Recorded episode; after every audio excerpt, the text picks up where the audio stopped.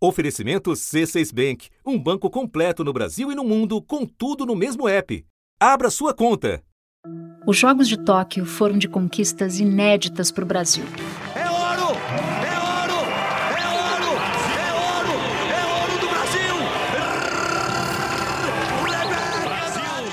Rebeca Andrade é a primeira atleta brasileira a ganhar mais de uma medalha numa mesma edição de Olimpíadas. Laura Pigossi e Luísa Stefani no pódio olímpico pela primeira vez.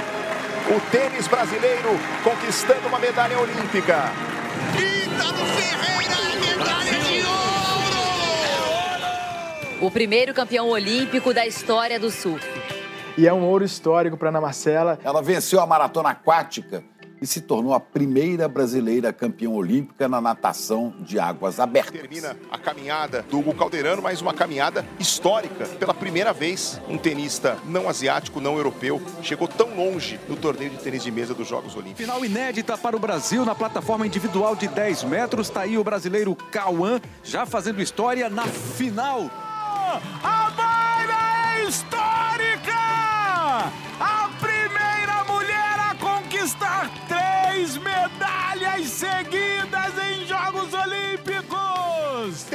Anos de idade, a atleta mais jovem da história do Brasil nas Olimpíadas. A atleta mais jovem.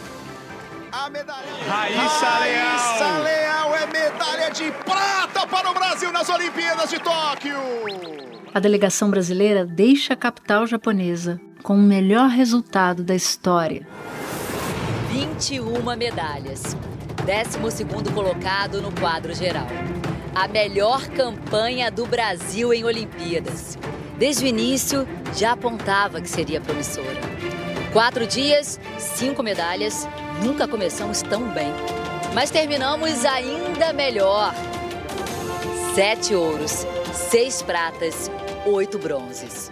Mas olha, pela primeira vez, o número de atletas mulheres nas Olimpíadas quase igualou o número de homens. E para o Brasil, esse recorde não ficou apenas na participação, foi também nas medalhas. As conquistas das mulheres foram determinantes para que o Brasil chegasse a essa campanha histórica. Aqui em Tóquio, as brasileiras subiram ao pódio nove vezes, sendo três com medalhas de ouro. Da redação do G1, eu sou Renata Loprete e o assunto hoje com Natuza Neri é A vida depois da medalha. Para entender os fatores que levaram o Brasil a um desempenho recorde e as perspectivas de investimento no esporte para o novo ciclo olímpico que começa agora, eu recebo duas convidadas. Ana Moser, jogadora de vôlei que conquistou a primeira medalha do Brasil no vôlei feminino em 1996 e atual diretora da ONG Atletas pelo Brasil. Antes, falo com Kátia Rubio, jornalista, psicóloga, professora da USP e autora de livros sobre atletas olímpicos brasileiros. Segunda-feira, 9 de agosto. Kátia, a gente assistiu a uma edição dos Jogos com vários ineditismos para o Brasil. A que você deve esses resultados? As questões sociais maiores entraram na pauta dos Jogos, ainda que o movimento olímpico não seja muito simpático a isso. Existe uma regra nas Olimpíadas que por anos proibiu manifestações políticas, religiosas ou raciais durante as competições, a chamada regra 50. Mas esse ano o Comitê Olímpico Organizador relaxou ligeiramente essa regra. Então, pela primeira vez na história, a gente assiste a uma edição olímpica aonde os atletas, além de darem o melhor de si do ponto de vista das habilidades motoras, eles foram protagonistas de grandes causas sociais, seja a saúde mental. Na competição por equipes, a Simone Biles errou um salto. Um erro acontece, só que quando a gente está falando Simone Biles, isso tem uma outra proporção. A preocupação é com a saúde mental da atleta. Ela falou a vida além da ginástica, falou sobre pressão, Yeah, I say um, put mental health first, so it's okay sometimes to even sit out the big competitions to focus on yourself. É, seja o binarismo uh, que marca a divisão das competições entre homens e mulheres, Para combater a sexualização das mulheres no esporte, a equipe de ginástica artística da Alemanha competiu com um colan que também cobria as pernas é, a questão do racismo. A mais emblemática foi durante a primeira rodada do futebol feminino. As seleções de cinco países fizeram um protesto antirracista. Jogadoras aqui dos Estados Unidos e também do Chile, Grã-Bretanha, Nova Zelândia e Suécia se ajoelharam no campo antes do início da partida. Esse gesto ficou conhecido mundialmente após o assassinato de George Floyd no ano passado. A questão das causas humanitárias. A primeira demonstração política dos Jogos de Tóquio aconteceu na partida entre Austrália e Nova Zelândia. Na tradicional foto do time dentro do campo, a seleção australiana levou a bandeira aborígene, ao invés da tradicional bandeira australiana.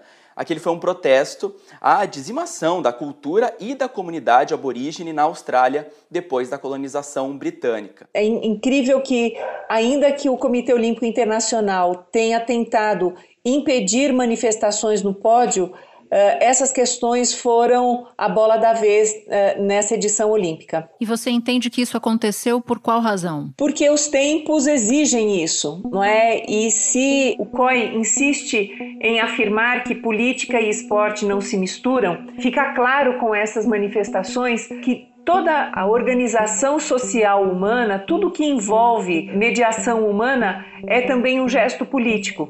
Uh, e que o movimento olímpico não pode ficar à parte disso, não é? Que a liberdade dos atletas ela é tão fundamental quanto a preparação física ou a alimentação de um atleta. Interessante. Kátia, você acompanha a história dos medalhistas olímpicos brasileiros de perto e sabe muito bem que subir ao pódio não necessariamente garante a eles apoio depois de voltar para casa.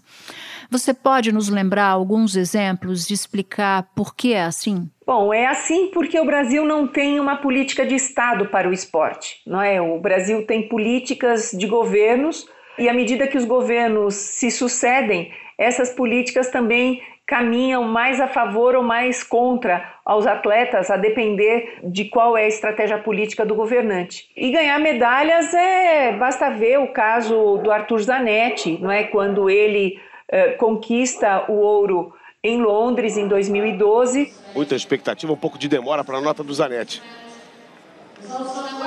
E a nota do Zanetti, medalha de ouro. O Brasil conquista a medalha de ouro nas argolas. Arthur Zanetti com uma apresentação espetacular.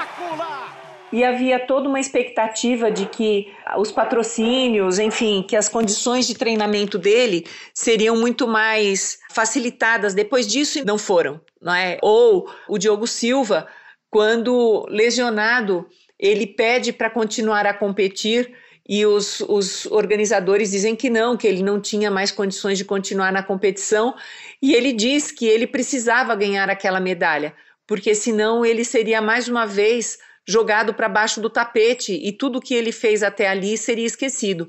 Então, essa é uma marca na história dos atletas brasileiros, essa preocupação com o pós-tudo, que normalmente vem acompanhado do esquecimento e da falta de apoio. Eu queria voltar ainda no, no ineditismo dessas Olimpíadas, focando no Brasil, porque eu queria te ouvir sobre o que fez o Brasil ter esses resultados inéditos. Eu entendo que muito dos resultados do Brasil em 2020 ainda são resíduos uh, da preparação de 2016. Hoje eu tenho a honra de anunciar que os Jogos da 31ª Olimpíada serão sediados pela cidade. Rio de Janeiro. Rio de Janeiro. Vai ser no Rio. Brasil. O Rio de Janeiro vai receber a Olimpíada em 2016.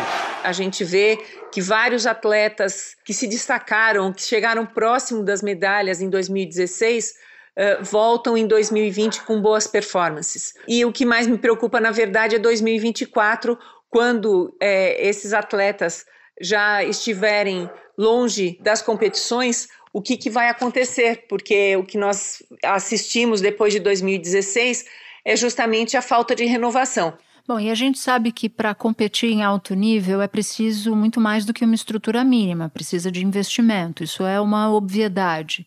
Dos 309 atletas brasileiros em Tóquio, 78 não recebem Bolsa Atleta, que é uma das principais fontes de repasse de dinheiro ao esporte.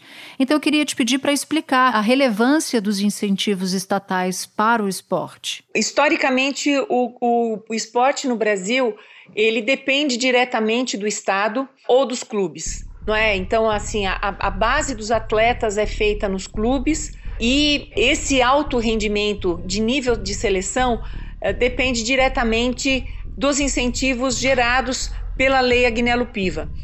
Então, o apoio depende apenas e tão somente disso. É, o, o atleta tem o mínimo necessário para sobreviver. Agora, como houve uma mudança uh, nas regras do Bolsa Atleta, essa geração que ainda não tinha usufruído dos benefícios uh, daqueles que chegaram a 2016 ficaram de fora da conta. Né? Lembrando que até 2016 nós tínhamos um Ministério do Esporte e uma estratégia relevante não só para o esporte de alto rendimento, como também para as manifestações da base. Ainda é cedo para avaliar as consequências dessa medida, mas o esporte foi a terceira área com maior redução orçamentária de 2018 para 2019.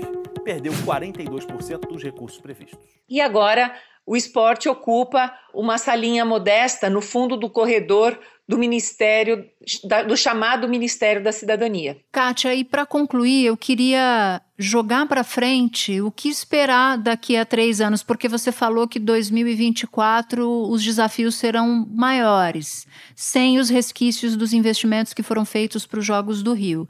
Esse nosso sucesso de agora é sustentável? Se nada mudar, não, é insustentável.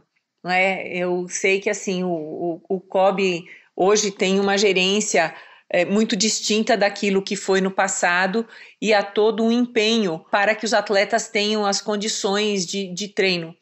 Mas isso não é suficiente. Não é? Boas intenções não garantem nem condições de treinamento, nem sobrevida aos atletas. O que a gente precisa efetivamente é um retorno da iniciativa privada que oferece essa contrapartida àquilo que é investimento público, que é muito pouco. Então, eu espero que esses resultados de 2021 animem uh, aqueles, aquelas empresas, aqueles apoiadores que fugiram do esporte brasileiro depois de 2016, porque fica mais do que evidente que existe muitas condições para que os atletas brasileiros despontem. E agora, ainda mais com é, essa pulverização das medalhas em outras modalidades. Kátia, muito obrigada pela conversa e por compartilhar seus conhecimentos conosco. Imagina, querida, bom trabalho aí para vocês. Agora é hora de falar com Ana Moser. Ana, eu conversava com a Kátia Rubio sobre a importância do investimento no esporte para que o sucesso de Tóquio se repita nos próximos Jogos. E como ex-atleta e diretora de uma organização que atua para melhorar as políticas públicas na área, eu gostaria muito da sua visão. O governo Jair Bolsonaro fechou o Ministério do Esporte, sabemos. Mas aí eu te pergunto: há um impacto dessa mudança nos resultados práticos? O Brasil está hoje nessa Olimpíada na esteira do investimento feito antes da Olimpíada do Rio.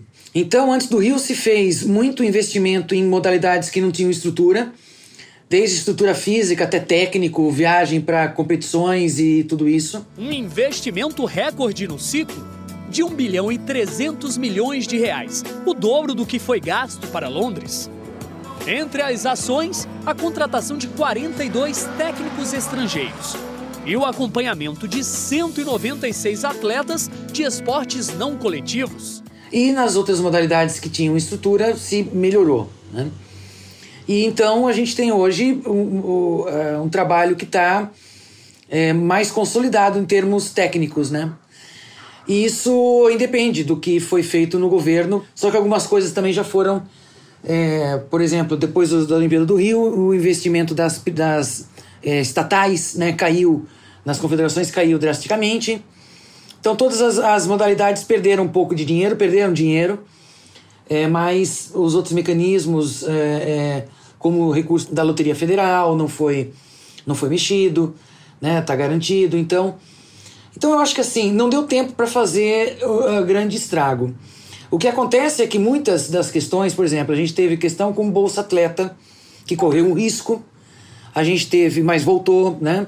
E, e ajudou aí vários atletas a, a treinarem, a, a garantirem sua, sua, seu staff pessoal e tudo isso, mas é, é algo que está sempre em risco, né? Porque uma secretaria tem uma força muito menor do que um ministério para uh, ah, né, pleitear programas, orçamento para programas e tudo isso. E além disso, uh, outras coisas. Por exemplo, a gente tem uh, a reforma tributária acontecendo e uma das questões da reforma tributária é que cai o percentual, quer dizer, cai o percentual total, mas cai um percentual que é o imposto a, a, a pagar, que é os 15%, né, que atualmente é 15%, da onde saem todas as isenções fiscais de apoio a projetos sociais, né? No caso do esporte, é, a lei de incentivo federal, tem a Rouanet também, lei de idoso, tem 9% entre leis aí disso para isenção fiscal para empresas para investir nesses projetos. E isso para o esporte representa algo em torno de 250 a 300 milhões por ano.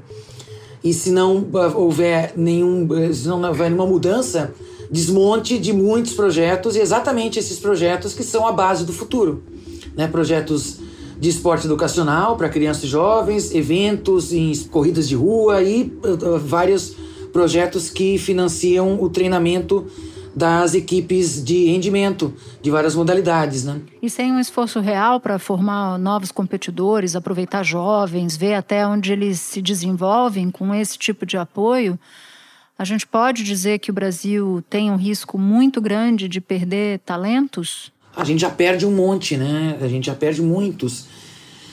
Assim, se a Rebeca não tivesse nascido em Guarulhos, numa família que, que, que deu a condição para ela frequentar né, um, um, espaço que tinha ali em Guarulhos, esportivo. O percurso foi longo e quase interrompido quando ela tinha sete anos e perdeu a carona que a levava para o treino.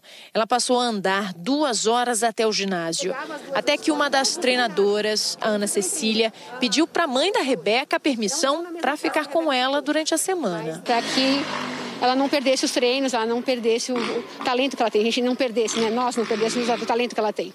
Né? E foi assim. A gente não teria a Rebeca. E, e, e não teria uh, outros tantos atletas que só foram forjados a partir de, de projetos, de iniciativas que eles nasceram no lugar certo, na hora certa. Então a gente tem assim um acesso muito restrito. Os, os países que estão na nossa frente no quadro de medalhas é, são países, muitos deles menores, muito menores do que nós, mas que conseguem produzir um número maior de medalhistas. Então assim a gente já perde uma quantidade, são milhões de, de, de, de jovens né, que se perdem nesse caminho. Mas a gente já está numa situação de muito, muito é, é, defasagem para uma estrutura social que produza uma população ativa e que pratica atividade motora, esporte, lazer durante a vida e com essa massa de gente fazendo esporte, com certeza nós vamos ter os todos, ou, um número muito maior de potenciais é, é, desenvolvidos. E aí vamos ter mais atletas, vamos ter mais medalhas. Né? Não tem segredo, você tem que ter uma, alargar a base de praticantes. Né? E a gente tem mais de 60% de, de, de população do Brasil sedentária. O esporte não está não tá dentro das prioridades sociais e a cada Olimpíada a gente bate de cara com essa realidade. E Ana, para concluir, o que, que precisa para que cada vez mais a gente conquiste resultados inéditos e mantenha o que a gente conseguiu em Tóquio? Bom, para manter o que conseguiu em Tóquio, né, tem que ter o treinamento e, e, as condições de desenvolvimento dos talentos esportivos nessas modalidades. Aí passa por um tipo de recurso público que hoje, no, no momento, ainda está ah, garantido, né? Mas uh, se não houver renovação também, esse, esse, né, esse treinamento não, não tem efeito. Então é, é preciso que se amplie a, a base de praticantes. E para isso a gente tem que pensar na educação física na escola, educação física mesmo, porque a educação física está no papel em muitas escolas do Brasil, mas na prática não acontece. seja por falta de espaço, seja por falta de professor, por falta de material, ou por falta mesmo de prioridade dentro das prioridades da escola. Mas se, se não tiver a educação física e o esporte e, intrinsecamente relacionados com, com a vida escolar, com o tempo, tempo, né, com esse período escolar e com as escolas, não a gente, enfim, é, é uma, essa é a grande chance para a gente ampliar a base de crianças fazendo e jovens fazendo esporte. Né? A gente já teve para o Rio uma infraestrutura de centros de treinamento pelo Brasil inteiro, muitos deles ou alguns deles não não tão utilizados ou, ou, ou, com, sem a condição tanta de ter a, o custo, né, de, de recurso para manutenção desse espaço. Como é que está o legado dos jogos que ocorreram aqui no Rio em 2016? obras inacabadas e projetos que nem sequer saíram do papel. O custo disso tudo lá atrás, gente, foi de 41 bilhões de reais. São peças que eram da piscina olímpica, piscina que foi usada durante a Olimpíada aqui no Rio de Janeiro. Só para vocês terem uma ideia, essa piscina que está aqui guardadinha hoje custou 800 mil euros, quase 5 milhões de reais. A gente tem, por último, uma, um plano nacional do desporto é, na, na, sendo cozinhado entre Congresso, uh, uh, ministérios, é, e, e, são anos e anos para que uma lei que ajude a organizar o esporte né, seja encaminhada. Então hoje a grande, o grande movimento aí da comunidade esportiva é em torno do, da tramitação, aprovação desse Plano Nacional do Desporto para ajudar a, a regular, organizar como que o esporte acontece na sociedade brasileira. Até para que se dê previsibilidade, né, para que a gente consiga enxergar o desempenho do Brasil em campeonatos em Olimpíadas para daqui a muitos jogos, né? Não se preocupar apenas com os próximos, não é isso? É, mas assim, não, não dá para fazer, querer construir uma nação esportiva só pensando no, no em quem está lá na ponta. É, é, a quem está lá na ponta é o resultado de uma, de uma base e enquanto não se melhorar a base, não se vai melhorar a ponta. Uhum. Olha, Ana, eu não imaginava que uma adolescente em 96 nas Olimpíadas de Atlanta que torceu muito por você estaria hoje entrevistando Ana Moser. Então é um dia de muito orgulho para mim e eu queria te agradecer muito por nos dizer tanto e por me proporcionar pessoalmente esse momento, que para mim é de muito orgulho. Gente, muito obrigada, a gentileza demais de vocês, muita gentileza sua, muito obrigada. E estamos à tua disposição. Né? Obrigado aí pelo espaço também, porque falar do esporte é, entre tantas coisas que, que vocês tratam aí no dia a dia é, é, é, é muito importante, né? Que a gente insira aí a pauta no esporte em todos os setores aí sociais. Este foi o assunto, o podcast diário disponível no G1, no Globoplay ou na sua plataforma de áudio preferida. Vale a pena seguir o podcast na Amazon ou no Spotify, assinar no Apple Podcasts, se inscrever no Google Podcasts ou no Castbox e favoritar na Deezer. Assim, você recebe uma notificação sempre que tiver um novo episódio. Eu sou Natuzaneri e fico por aqui. Até o próximo assunto.